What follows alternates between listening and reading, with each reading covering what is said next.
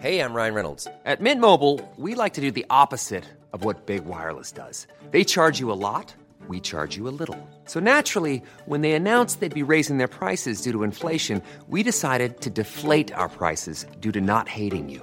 That's right. We're cutting the price of Mint Unlimited from $30 a month to just $15 a month. Give it a try at mintmobile.com slash switch. $45 upfront for three months plus taxes and fees. Promo rate for new customers for limited time. Unlimited more than 40 gigabytes per month. Slows. Full terms at mintmobile.com. I'm Richard Porter, And I'm Johnny Smith. and this is Smith and Sniff, a podcast in which two friends talk about cars. And this week, Dad's hoarding car parts.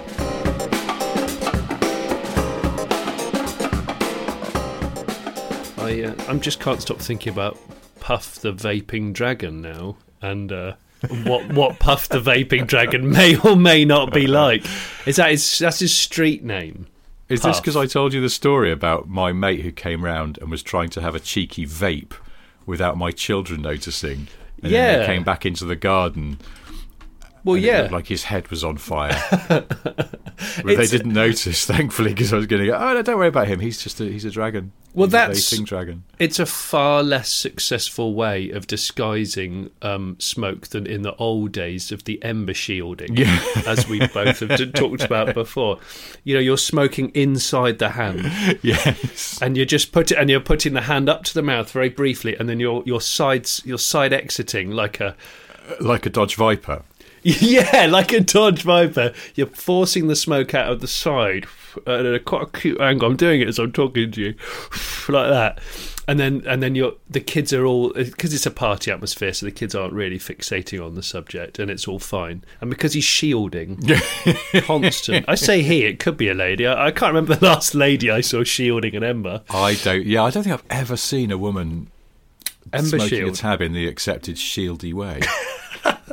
I really don't think I have. It's and maybe it is just a gender specific style. Shield it. It's the it's the crafty it's the crafty shielding. And my um my uncle used to go into the garage to like I don't know arrange the paint pots or something, and used to come out like you know like a scene from uh, Tonight Matthew. I'm going to be Elvis Presley. I'm sorry, Matthew. Tonight Matthew. I'm going to be Benson and Hedges. Welcome. What a wonderful show we've got for you tonight because it's a John Player special. oh yes, a Saturday night John Player special. And what what when it when, when I rea- when we all realised what he was doing, we'd I'd go I'd go in there because I knew he had loads of car parts. So he'd come out like tonight, Matthew. I'm going to bid. He'd go. He'd come out and he'd go. Oh look, I got a Triumph 2000 alternator. I completely forgot. I haven't owned a Triumph 2000 since 1983. Oh, that's really cool. And this was pre pre eBay, so those parts I don't know might have got weighed in. I don't know. Or just put back. Or, or just put, back, where the they came from. Yeah. Well, I might need that. Why would you need that? You don't need it. You know, my da- my my my dad's still got bits, bits for our old family cars that we don't own. You know that? Yeah. Yeah. Oh, yeah. That's super dad behaviour, isn't it? That is extreme, Dad. when we cleared out our old family home when my dad was moving, um, I was just the garage was awash with stuff, and I, we had a skip, and I was just clearing stuff out because we had to get it get it moved because dad was moving into a much smaller place. Mm-hmm. And in the back of the overhead cupboards in the garage, right at the back, there was a little box, like a cube cardboard box with BMC branding on it. Oh, And I looked oh. inside, and it had the switch, dashboard switch, for a 1960s Mini in it. Wow! Lovely little thing. And I went, Dad, why was there a switch for a 1960s Mini in the back of the cupboard? You haven't owned a Mini for 40 plus years. And he went, Yeah, that's why it was at the back. He's a man of logic, Rich. Well, the worst thing is, as well, because the apple doesn't fall far from the tree and the mini switch doesn't go away. The, um, the, I, I thought it was such a lovely box and such a nice switch within it. Although they're probably, I mean, you probably get a few quid for them, can't you? Because it's a. If it's sixties, yeah. But um, I kept it, and it's now it's now on top of a bookcase in my office because um, I couldn't bear to throw it away, and I didn't want to sell it. Uh, but but yeah, my dad had kept, and he'd got he got uh, Haynes manuals, obviously for cars that are long gone, Yeah. and a a service. My dad was an engineer, so he had quite a logical brain, though not logical enough to throw away bits he didn't need. But but he, I think it's that sort of wartime mentality almost. You know, people of It's complete, my parents' generation, it was instilled into them. My dad was born just before the Second World War, so he'd sort of grown up with make do and mend, and I think that attitude extended into the fifties, didn't it? Because there was still rationing and people didn't have a lot of Oh, 50s was tight, yeah, in Britain. Anyway. Yeah, Yeah. fifties was very sort of light grey, wasn't it? It was a bit light grey. When you when you when you look at it compared to what happened in the in the 60s, it was starkly different. Yeah, we we sort of you know how our memories of the past, or our virtual memories of uh, eras in which we didn't live, are probably tempered a little bit by uh, photos and footage we've seen of those eras, and so you sort of assume that everything pre the late '60s was black and white. And of course, it wasn't. And when you see a colour photo or a colorized photo, it kind of scrambles your brain a little bit. Yeah, it But I genuinely does. feel like the 50s wasn't very colourful, even if you could see it in colour. I think it was um, monochrome. I think everyone's eyes evolved in the 60s. It co- possibly could have been special tablets. And then everyone could see in colour all of a sudden. Put sudden. this on your tongue, mate. You'll see the colours. And then Well, all, all billboards had more colour in them. Yeah. True story, though, that in the 50s, or maybe even the late 40s, but I think it was the 50s, Renault hired a famous French artist to revamp the colour palette that they offered on their cars because they realised that basically all their cars were grey or a different grey or maybe black. Black, and they, yeah. they got this artist in, and, and she went, right, let's do yellow and blue and red. And that's how they t- sort of ushered in a new era of things being in colour. But um, yeah, where were we? Oh, yeah, no, um, Oh, I like that. I like that. the, the, one of the best things I found in our old garage as I was clearing it out a few years ago was this massive sheet of cardboard on which my dad had drawn up a service schedule for my mum's Vauxhall Chevette. what? Well, he'd How big was this handy- board? Uh, it was Like uh, A sort of zero? A a no, no. I mean, it wasn't. It wasn't super detailed. It wasn't. It was. It was. I didn't have diagrams. It was just a, a chart. So it was basically, you know, sort of saying every. I mean, God, old cars needed more servicing, didn't they? So probably like every five thousand miles, change the filters, and then Yeah, every ten thousand miles. Yeah, that's it. I think it had some sort of because my dad would always err on the side of caution, being an engineer. You know, Yeah. he, he'd, Me too, like a- mine too. He'd like an oil change, um, and and he. But yeah, it was probably A three, and he'd drawn up a schedule. My dad loved the grease gun the, on all Yes. the suspension points because he said it's so much easier to keep them lubed than to replace them when they've when they've worn out because kingpins were notoriously a bastard to do. But your And dad was an engineer too, wasn't he? Or still is? Yeah, he was. No, he's he's retired. He's, he's long retired now. But yeah, he was a, he was a structural engineer, so he did he specialised in bridge structures and stuff like that. He, he he was never into performance cars. I think we've had this chat before, but he I remember it, there's a photo somewhere that I've got to get a copy of. That on on site when they were building the M5 motorway, which is why he ended up in the West Country from Leicestershire.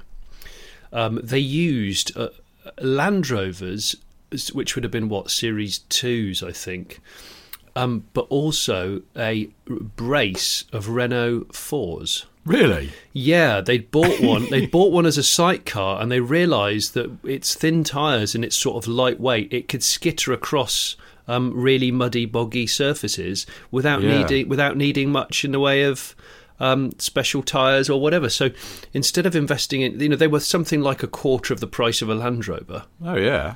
So they they decided to buy a whole gang of Renault fours, and all they did is got the um, engineering department on site to make. Uh, Dad was saying they made new wishbones. They reinforced the front wishbones. So basically, they turned them into shitty rally cars. The wishbones were, were, were triangulated and um, and reinforced, and it had a sump guard put on the front. And, Yeah. uh, and and and he said people just used to drive them flat out across like really boggy um, surfaces. And one day, Dad was on site on his own and was doing a visit um, to to check one of the the bridge supports going in, and he was driving along quite quickly along kind of dirty gravelly road and the road ended no one had put the sign up to say they'd finished building the, that part of the road oh my god! and my dad did a proper kind of like you know cannonball run style. He went it went off the the road and dropped about twenty feet and just landed nose down in deep m- dirt, mud, Jesus. dirt, silt, and yeah, destroyed the car. I think. And um, he's got a photo. He's got a black and white photo because he had his camera with him for surveying. yeah, He got he just got out and took a photo of it, and uh, it, it's it's a very sad sight. But he, he still maintains. He said uh, there were, there was one group of people on site who were always like, no, it's it's a Land Rover or nothing. Only a Land Rover will do. And then there's the other school of thought was, well, hang on, Land Rovers get bogged down sometimes because they're too heavy. Once their axles get buried, they're they're out. Um, so they go for the scuttlebug approach with the Renault fours, and I think they they did the same with later on in life. They might have got some Suzuki SJs actually. well, even that feels like cheating because they're they're jacked up. They're you know, jacked separate up. chassis, Yeah. four wheel drive. It's like, but but Yeah. taking a front wheel drive car. Yeah, But I was thinking about this actually last week after we talked about the um, Ineos Grenadier in the last show, and I noticed. Um, you, after we- you've got to say it. You Say it in a much more colonial way. Oh, sorry, please. yeah. The Ineos Grenadier. Is it too early for a gin? Go close Um, to the mic. in the Ineos Grenadier. Grenadier. Ready for all ex- excu- excursions, tourism, safari, bloody off-roading expeditions, that sort of thing. You know, when I used to go to Tibet in the 1950s, of course, things were very different back then. And uh, sorry, I'm very. Yeah, yes, I was going to say something. I, this is not often. I'd had some breakfast, Jen, you see. uh, anyway, I noticed that the Grenadier is now, there might, it might be built in the old Smart factory in France. So um, this new pride of Britain 4x4 is in fact a uh, Austrian-developed, French-made car with a German engine, potentially. Anyway, we won't get back to I that. was I was but I was a bit shocked there. That's not a great PR spin. Was It's not, is it? No. anyway, um, best of luck to them. But uh, the uh, I was thinking about uh, people rarely need as much off-road ability as they think they need from cars like that. Oh, you know, yeah. most people would sort of go, "Oh, I need a four x four because, um, yes, we we often go on holiday to a lovely little cottage and it's up a gravel track." Oh, You know, well, yeah, but quite honestly, a Ferrari F40 could probably make it up the track that you're describing, and it's. But I, I then set me thinking about where's the most incongruous place that you've seen a non 4x4 type car, and I remembered a story that TV's Jeremy Clarkson tells of going on a Range Rover event in the 80s up in the I think the Alps and it was meant to show off, you know, how incredible the Range Rover is off road still, even though it's become more luxurious and everything. And, and, and off they go over these mountains, and it's it is very rocky and, and quite challenging. And they get to the top of this sort of off roading track, and there was a Citroen BX there, a to the horror of Land Rover PR.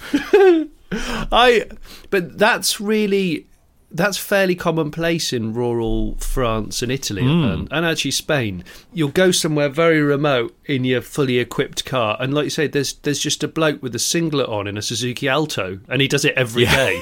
and can you with no with no specialist equipment, and you're like.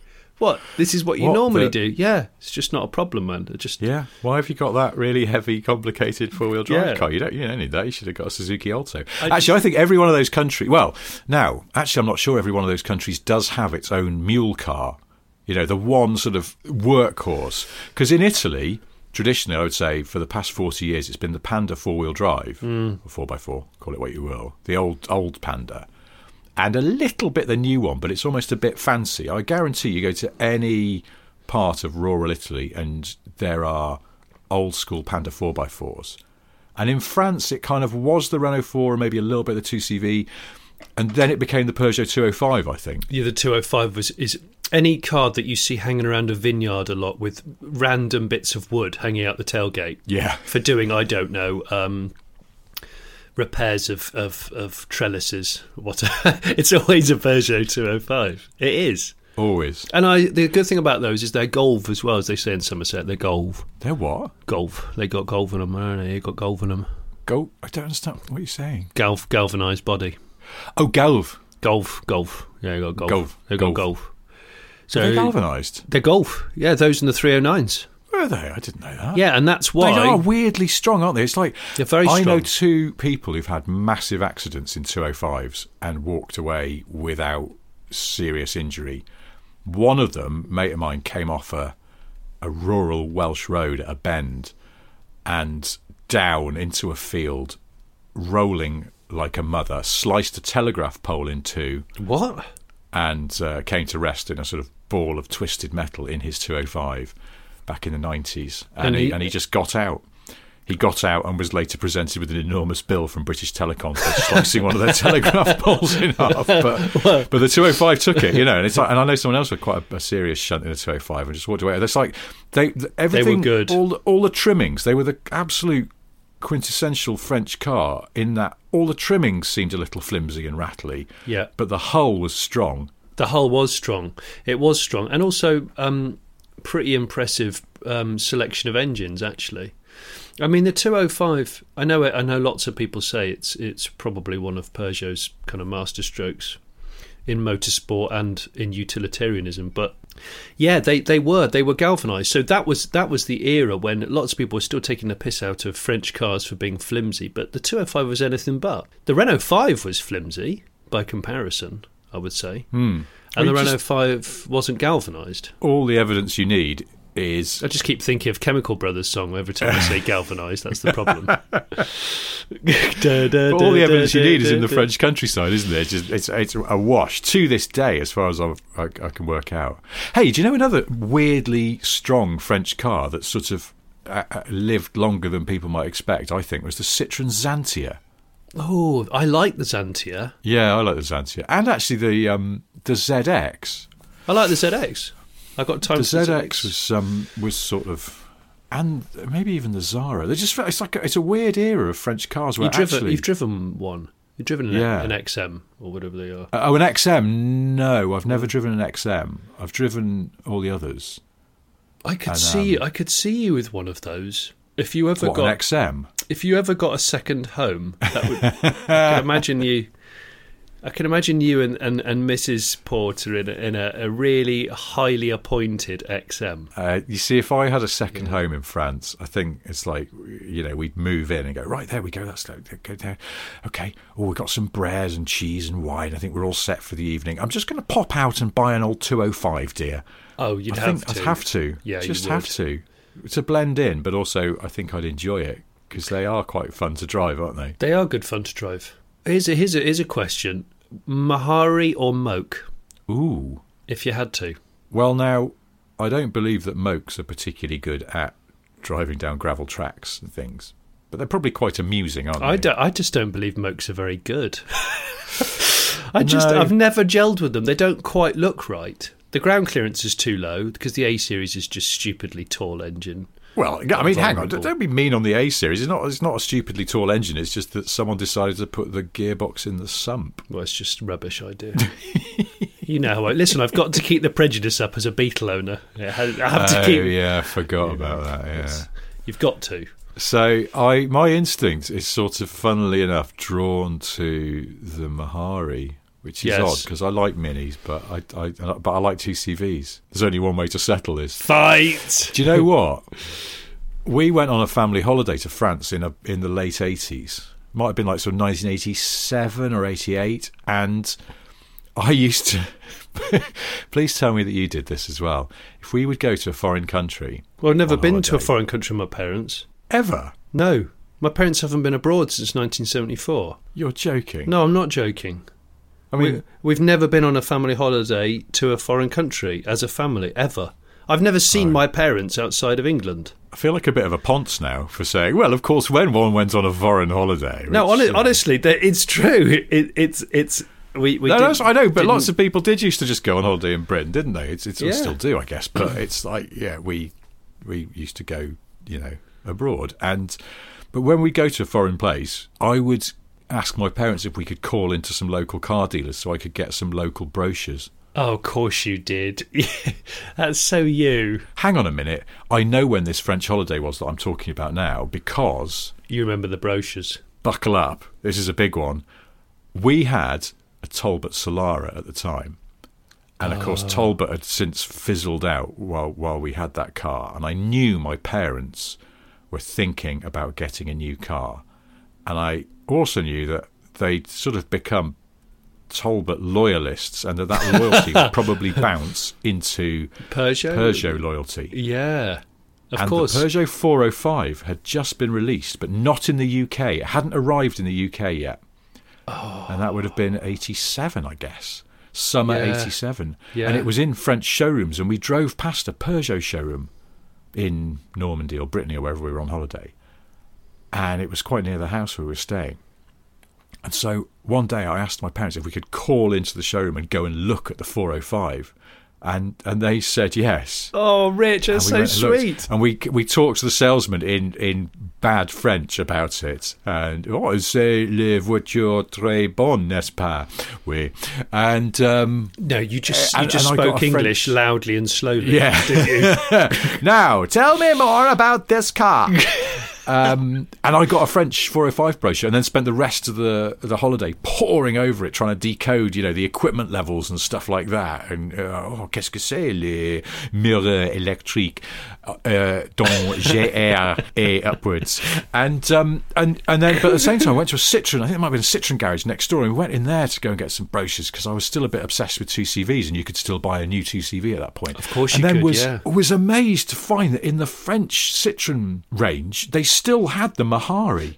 yeah. It's still it was still around in the in the mid to late eighties. Well, I think because there was enough um, kind of hot parts of France and sea- seaside or yachty bits of France where that's where they were they were king. And of course, they're glass fibre, aren't they? The Mahari. Are they? I'm pretty sure the Mahari's glass fibre with the with the steel floor pan with the with the two CV floor pan. So actually, well, I guess yeah, because a two CV sort of pan could be two CV upon, pan, couldn't it? Yeah, and of course you can now replace floor pans with Golf, um, two CV Go- pans, Golf, galvanized, Golf, galvanized, and um, hmm.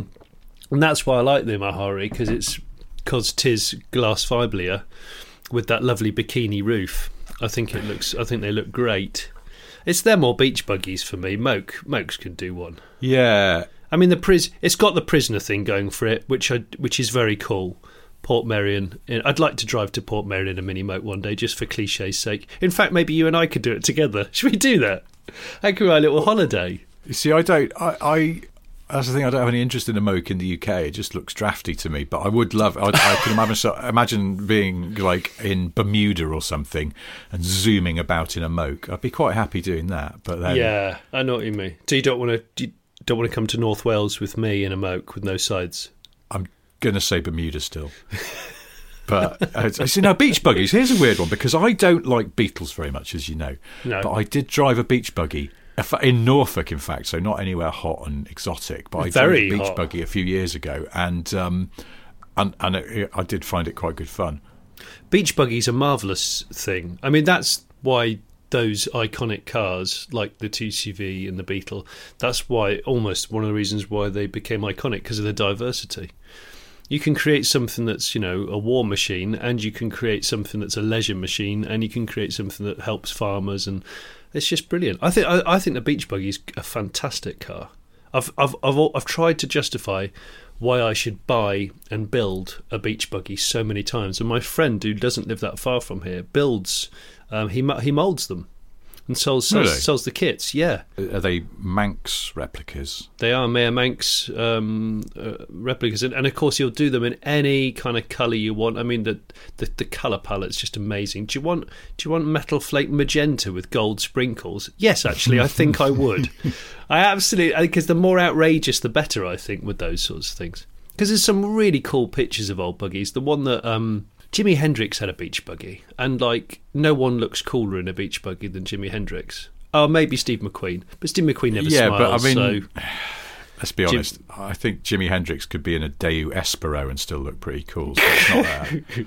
You know, he's really just sort of gilding the coolness by being in a beach buggy. Yeah. I realise I've been in a beach buggy more recently than the one that I drove in Norfolk because um, TV's James May got the beach buggy that um, he had built for a Grand Tour special uh, when they went to Namibia, and he Oh, had yeah. it brought back to the UK and, and fixed up, and he has it as a Oh, he still owns his it? Cars, yeah. And when it arrived, it, it was it was fixed up by uh, the the guys who'd built it for him, and delivered to the office. And he and I went for a little zoom round the block in where our office was in Chiswick. Uh, on a slightly drizzly day, and it, it was amusing, but not that amusing. Also, it stank of petrol, and I find it very hard to relax in a car that smells strongly of petrol. So, um, call me picky. What? And yet, and yet, you really like Daimler double sixes. Yeah, well, no, they, don't, they, they don't. I mean, I think they probably smell of petrol in the way that an alcoholic smells of booze. You know, it's just like they smell of it because they consume so much of it. They just use it.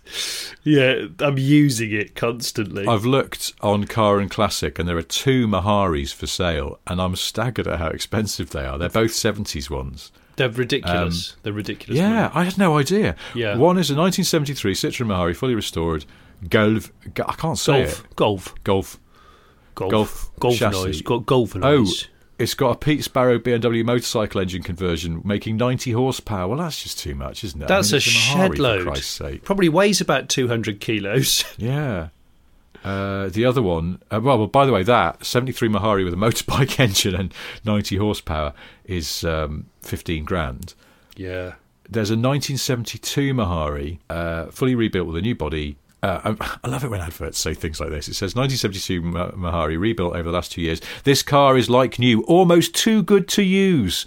I'll be the judge of that. Just Did you see that? By the way, did you did you see that 70s 911 which is in auction right now uh, with 580 miles on the clock? Original. no. Yeah, I saw it. It was on. Um, uh, I couldn't believe it. It's orange. It's a Targa. I think it's um early 70s 911 Targa. It's done 580 miles from new. Bloody hell. It's a total total time capsule car. Trouble is, though, I don't want that because it's like 911s, uh, they, they're built to be used.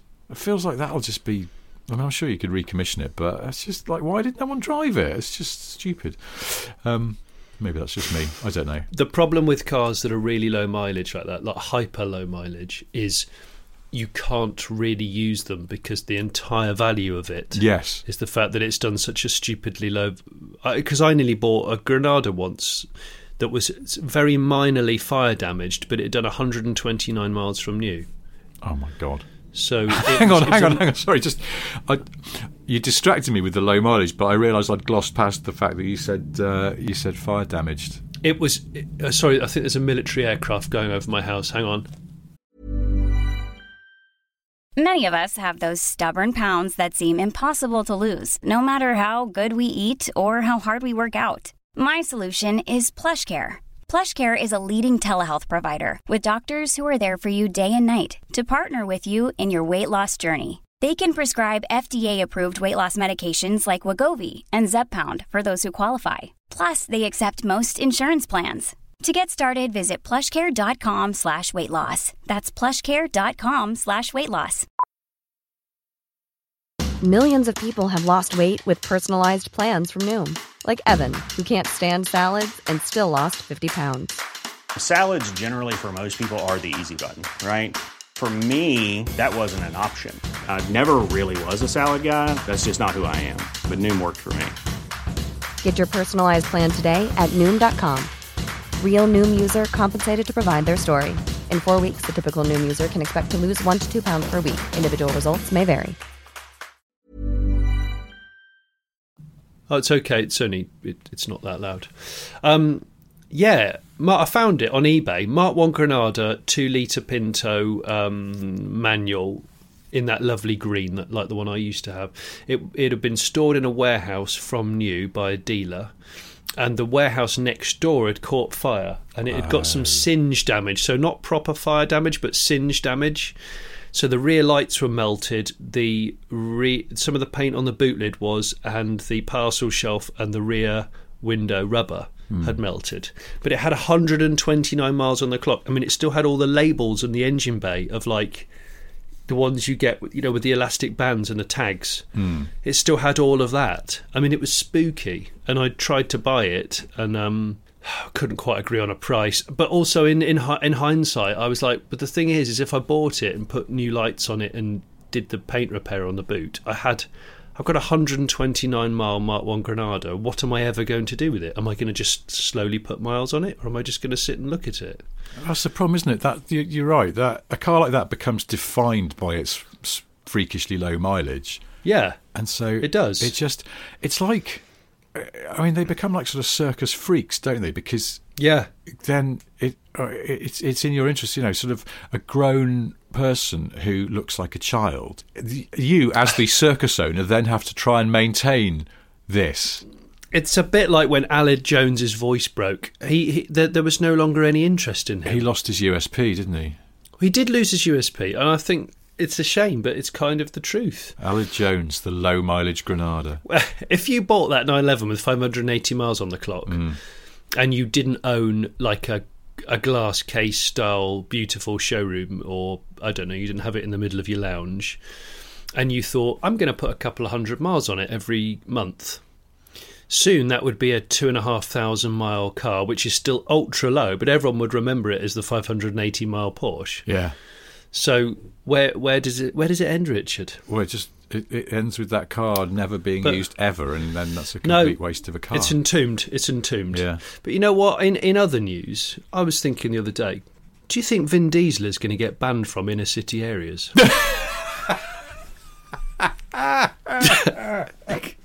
no, Because is he is he Euro is he Euro six compliant? he's, th- he's going to be fitted with various filters. It'll be fine. Do you think if he has to do a red carpet event in London, he's got to have all kinds of strangulation equipment? He's got to have some sort of veil over his mouth. Well, yeah. I mean, Uh, or is he going to invent a new energy drink called AdBlue? yeah. he uh, just keeps swigging from just what is keeps- actually piss uh, to clean up his emissions. on the one hand, he's got protein shakes and I don't know blue steaks being consumed, and on the other hand, he's trying to just drown it all with a specialist drink that allows him to walk around city areas. It's very confusing Uh, for a lot of people because for years they were told that the best movie star for them was Vin Diesel. And and now it's like they feel like that Vin Diesel is being taxed quite heavily. Oh, they don't know what to do. But of course, for a lot of film watchers, uh, Vin Diesel is still the most economical way to enjoy a extremely muscular bald man who whispers a lot. He has got quite a husky voice. I'm wondering if it's due to emissions because the larynx is a little dry. Do you not think? I think his particulates, he's getting a little bit claggy with age. Do you think he needs his filter cleaning out? we should find out if um, if if uh, his check engine light has come on. Oh no, he's going in. He's gone into limp home mode during several productions, and the insurance payout's been ridiculous because they're halfway through a production, and Vin's like, "I can't do anything at normal speed at the moment. You're just gonna have to bear with me. I'm a bit clogged up." Uh, well, there's somebody that I, I that we both know in the industry that I, I do work with here and there, and who refers to white wine as lady petrol, and I thought Vin Diesel needs to diversify. Vin's Vin's Yard, right, could be his wine label, and he could do Vin's Lady. Vin, Hang on, hang on, Vin's hang on. lady- You're, you're walking What? right past an open goal here. Vin, What? Vin's Vi- yard? Van Duvin, yeah, that's what I mean. That like that. So Vin Van. Vin Vin Blank, and Vin Rouge. Yeah, ex- exactly. Or Vin, Vin's Vin's Lady Petrol. It, it's like he's he's he's offsetting his his dieselness by selling Lady Petrol. I don't know what you're saying. I was up late last night. Were you? I was up late. Yeah, I was up late. Really, really. Have you had a bit stupidly. of coffee this morning? Not enough, unfortunately. I'm. We're running a little bit low, and um, but my and luckily because this is a podcast, you can't see my eyes, but they're a bit stingy and small. um, but yeah, Va, Vin Van's Va, Vin's van Van Van de Vin. Van Van- Van de Vin. Van Vin. So it's not about. It's about. I I just I want, I want Vin Diesel. I want Vin Diesel to come out in a new film called Euro Six. I just want his latest film to be called Euro Seven or Euro Six. What are we on right now for Diesel? So it is Euro Six. Yeah. Yeah. It- You One man struggled to be allowed into city centres. He's like, you've got to let me back into the centre of Paris. Give me my freedom. Let me just walk in. ends up disguising himself as a 20 year old petrol powered Renault Twingo with severe panel damage throughout to get into Paris in order to save his daughter or something. I don't know. That's well. There's a premise for film. Uh, Vin Diesel is a man who uh, needs to go and save his daughter from the centre of a major European city, but can't because he's banned on account of his emissions. There we go, and that's what it's about. He either he's got so many opportunities. Does he does he disguise himself? Does he invent an energy drink that just happens to be blue that helps his gut? oh, there's another thing that's really it's an ongoing issue that's been bugging me. Um, and we and we did.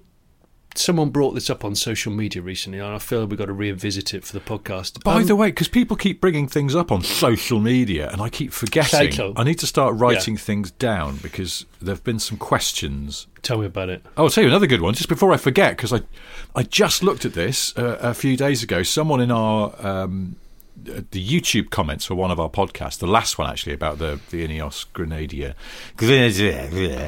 uh, said uh, you've got to look at this footage of uh, the 1970s version of the Grenadier, which was the Landmaster, and I'd completely forgotten about this. The Landmaster? yeah, and it was this. Um, it was made in the West Country. It was like in Cornwall or Devon or somewhere. And it was it was a, another obvious sort of defender, although they weren't defenders in those days, sort of look-alike.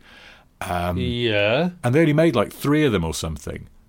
I Really? Had, yeah, I think it had a it had an American ladder chassis and um and and it looked very like Land Rover series look-alike. Did it look- yeah, the Landmaster. I've never heard of that. And there's one for sale. Like, bear in mind, I they, they sold a handful. There's one on eBay at the moment. I, I need to investigate this because I had no idea that it even existed. Yeah, it was created in the seventies, but uh, it, well, because I, I, saw this and I was like, now I've seen these before. I have a feeling this was one of those ones where its technical production life was about ten or twelve years, but they only made three. It was because I'm sure it was still around in the eighties because I, I think I saw it in an eighties car magazine.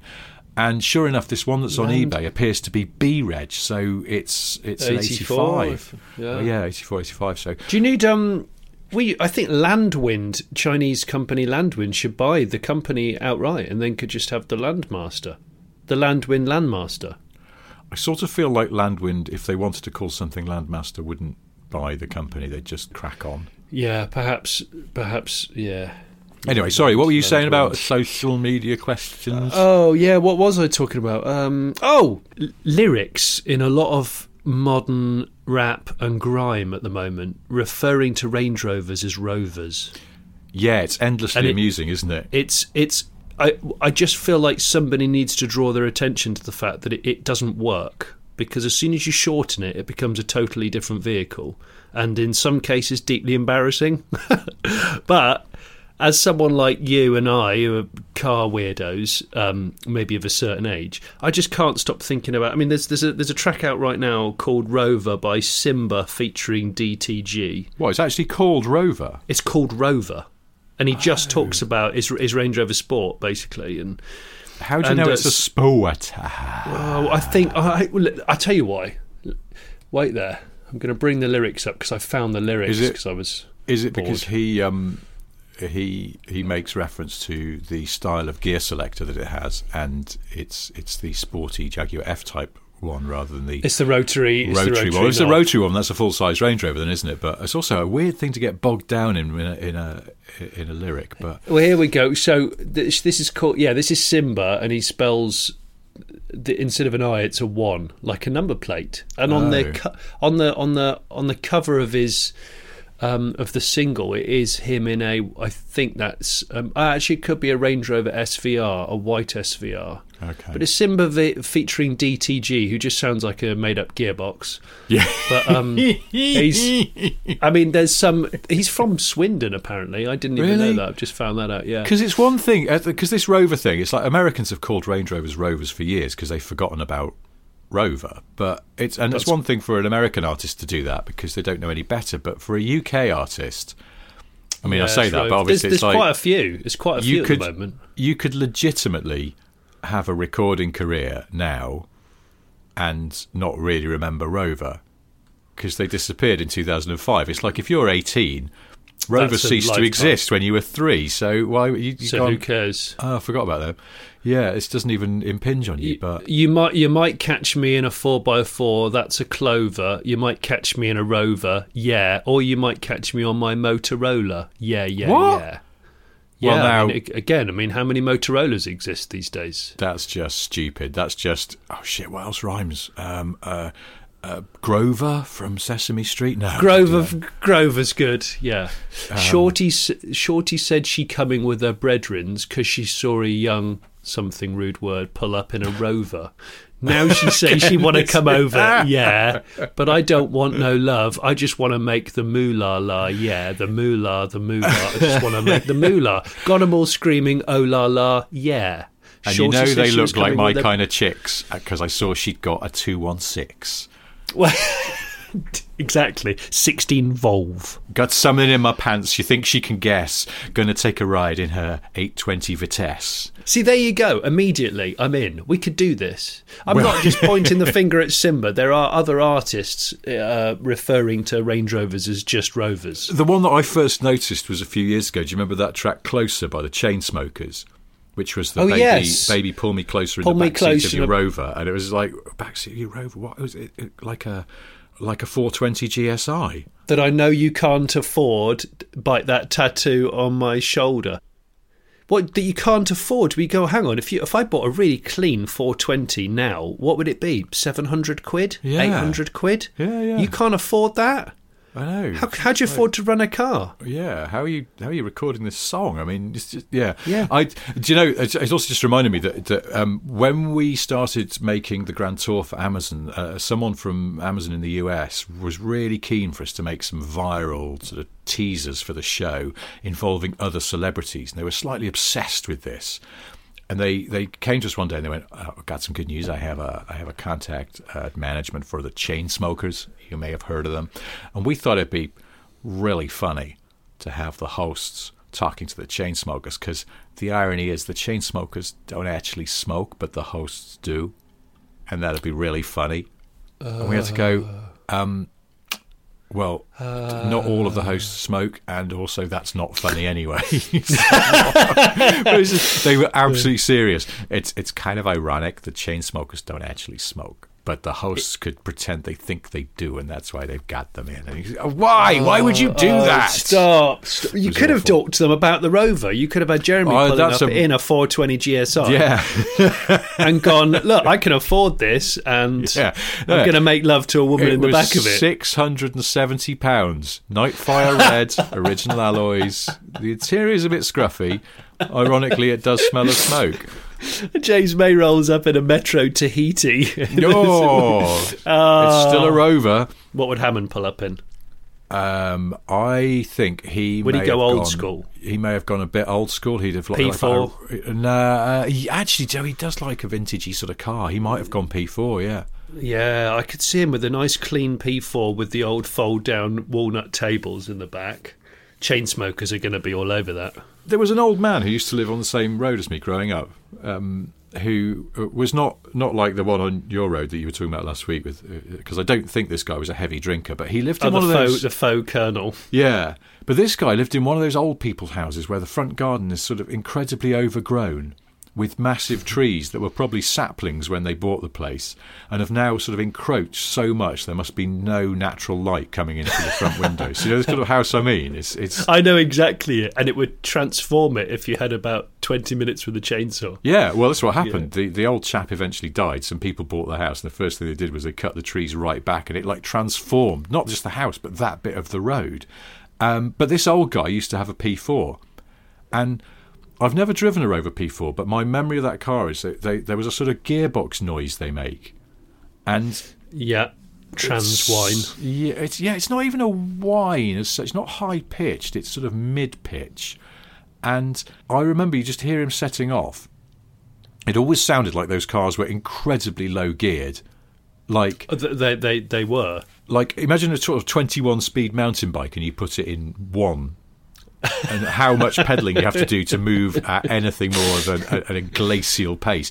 It felt to me like the Rover P4 had that sort of gearing, but it probably had a Yeah. three-speed manual gearbox, didn't it? Maybe four, but I think it might have been three three speed manual, maybe yeah. even three on a tree. And um, Yeah, it could have been. three on the tree. I'm not very good at those lingos, but the the um, yeah, and it was really sort of.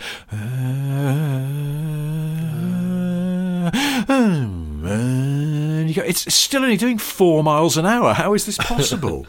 But that is a that was a quality Rover. You know, that was when Rover were, were were actually quite fine motor cars. Yeah, so yeah. the chain smokers could legitimately be blown away by that. If you got a mint P4 and you sat in the back with that beautiful kind of uh, tucked leather Hmm. and the walnut veneers, I think it would have a very nice kind of graceful smell to it. Probably quite a lot of petrol. A graceful smell. I don't know. A smell of grandeur could be could be a smell of grandeur. I, I I'm thinking. I don't know. I feel like there should be there should be some intervention with with with grime and rap artists referring to Range Rovers as Rovers. I just think it can't quite go on. Yeah, it's not even opening up a lot of rhyming possibilities, is it? I, I was just trying to think. As you've if as they, you've just found out. if they you- said rangy instead. more I mean- mangy, obviously is the first thing I think. It's just like oh, what a very a badly kept dog. Get up on him, my rangy. I'm sorry, this coat smells mangy. Well, I, I, I already prefer that to Rover. Defender Yeah. opens up a bit more rhyming, I think. Oh, so maybe when the new def- well, a new defender's being wheeled out as we speak, isn't it? I've seen a couple of privately owned ones on the road. Hmm. So do you think they're gonna? Because I, I think you can shorten it to Def. Maybe Def. en- Ender. Does anybody Ender. call the Land Rover an Ender? Probably not, but they might. They might. Well, do you know Discovery is probably a, another obvious avenue because disco. But then I can't imagine many R and B artists or any kind of urban music singer performer wanting to be in a new shape Discovery. It's not quite setting the right tone, is it? It would be it would be Defender. It would be murdered out Defender or Hmm. full full fat SVR type territory, wouldn't it? What if you were a very fiscally prudent urban music artist and you just had a Discovery Sport and the front wheel drive one as well, so because it's more economical. Fiscally, what was that again? Fiscally what? Fiscally prudent, you know, someone who's a bit sensible with money. I love that. A prudent grime artist. Yeah, like I love that. um, and instead of singing about just excessive expenditure, it's the opposite. yeah. Still live with my parents because it saves me a lot of money. Yeah, I'm. I'm. Uh, I've got like Martin Lawrence on speed dial from Money Saving Expert. No, not Martin Lawrence. Martin. oh, Lawrence sorry. What's his name? what's his Martin name? Lewis, is it? Martin Lewis. You might have Martin Lawrence on speed dial as well. He's from Bad Boys, isn't he? You might have from Martin Lawrence from Money Saving Expert. No, not really. Oh man. Bought a disco sport. Got the dealer to throw in some bits. Got Marty on speed dial with mortgage tips. Oh yeah, there we go. You can do this. You can Yeah, do this fiscally, shit. fiscally prudence. Uh, uh, probably just is, is his stage name. Fiscal That's a- prudence, or maybe that's the name of the album. Fiscal prudence sounds Yeah. really good. What would be Money Saver, spelled S A V A, and his his debut album, Fiscal Prudence, and it's just, Oh yeah, so he thinks like SVR stands for saver, not not a high end Range Rover. saver, yeah, saver. So always goes gets the reduced food late at night. So he always he, he, he, he'll run into M&S at about eight p.m. He grabs himself di- really high end dinner for a quarter of the price. Bang! There we go. The, the yellow labels on it. I'm in. I'm grabbing it. I'm out. he's a very economical driver. Oh, completely. Never uses kick down on an auto box. Slip streaming Ever. coaches when I'm on long runs. Pay off my credit card bill as soon as it comes. See, you've built this character already. You're in. This is working. this shit writes itself. Oh, man, it was my 12th wedding anniversary last week and um, had a bit of an argument uh, that day. So I thought I'm just going to go in the lounge and um, watch just uh one of those old films that I haven't seen for ages. And I watched because I've been thinking about it and I can't remember why I'd thought about it. But I watched 48 Hours with Eddie Murphy and Nick Nolte. wow, what a, what a film! Wait, what wait, a film! wait, please. It was your wedding anniversary. You had a row with your wife on your wedding anniversary, so you went and watched 48 Hours with Eddie Murphy Yes. on your own. I did at night, yeah. But the problem was because I thought she wasn't going to be coming in for a while. Uh, she came in about 15 minutes after it started and just Oh. loo- looked at him. What, what what's this? Went, oh, well, it's it's a film called 48 Hours. It's like what made Eddie Murphy famous before Beverly Hills Cop. She's like, it just looks rubbish and old. I went, no, it's really good. It's really funny. I mean, it, it, there's some racism in it, but uh, but if you ignore that, it's quite a good film. Uh, anyway, we watched it. Well, I watched it, and um, and uh, the thing that that I I love about that film, apart from the fact Eddie Murphy's just on fire, is Nick Nolte, and it's so sweary, and he drives this Cadillac convertible that's that is so tortured throughout. I've never seen auto gearbox punishment like that that he does in 48 hours. We're talking full like neutral sla- uh, parking slams. Oh. we're talking i mean you'd hate it. It gets it gets it gets started up and ripped into d within about a thousandth of a second of the engine catching. I mean it's really thrashed to pieces. I feel like you need to watch it I feel like again I feel like If you I have- do. I tell you what. Um, uh, funny enough, it's uh, it's my wedding anniversary coming up, so I will engineer an argument with my wife on that day, and uh, and then I'll settle down to watch. Um, And of course, there's a Porsche Speedster in it covered in dust, uh, so that's it's worth watching it just for that. I feel. top movie tips there from Mark Smith Mode. Oh yeah, yeah, Mark's uh, Kermode, yeah, yeah, sports mode, uh, eco mode. Mark Sports Mode. No, eco, it'd be it'd be eco, eco mode, wouldn't it? You know, uh, Mark Sports Mode, Britain's jerkiest high rev holding film reviewer. What That's you- what he's what not, What did you though. think of the movie, Mark? Well, I thought it was very good. Change up, change up. Why are you speaking? I can't. I'm sports mode. I'm ready. I'm ready for any throttle inputs that you're going to put in. I'm ready. I'm always ready, like a police driver. All right. Well, anyway, uh, it's probably time to wrap this up. Uh, we are here every Monday morning. Join us again next time. We'll find out if Johnny's marriage has survived another argument after which he sat down to watch, I don't know, Coming to America or something. Well, no, I'm going to watch another 48 hours. Oh, of course, there's a sequel. there's, there's rows to spare. Um, brilliant. Well, in the meantime, uh, thank you for listening to Smith and Sniff the podcast. Don't forget to like and subscribe if you feel like it, and uh, also watch Johnny's Car Pervert YouTube channel where he does uh, excellent solo things. And if you really are desperate, go to Amazon and you can buy the medium sized book of boring car trivia, which is something I wrote during lockdown to stave off boredom and insanity. I think you've, you've surmised it all fantastically there, Rich. I don't feel like I'm getting any better at these, but anyway, there we go. If anyone has any any subjects that you you have a burning desire for us to cover in Smith and Sniff, please comment on either the YouTube video or um, on social media, and we will try and just witter on about it if we can. Uh, we're both on Twitter. Johnny is at Car Pervert. I'm at Sniff Petrol, and, and that handle is yours across social media, isn't it? So, so, so, social, social media. So please, anytime you feel like it, post your social media questions, and we will probably forget to answer them. But you never know. Give it a try. Uh, you can find out next week. Until then, thank you for listening. Bye. Goodbye. Social media. Mom deserves the best, and there's no better place to shop for Mother's Day than Whole Foods Market. They're your destination for unbeatable savings, from premium gifts to show-stopping flowers and irresistible desserts. Start by saving 33% with Prime on all body care and candles. Then get a 15-stem bunch of tulips for just $9.99 each with Prime. Round out Mom's menu with festive rosé, irresistible berry chantilly cake, and more special treats. Come celebrate Mother's Day at Whole Foods Market.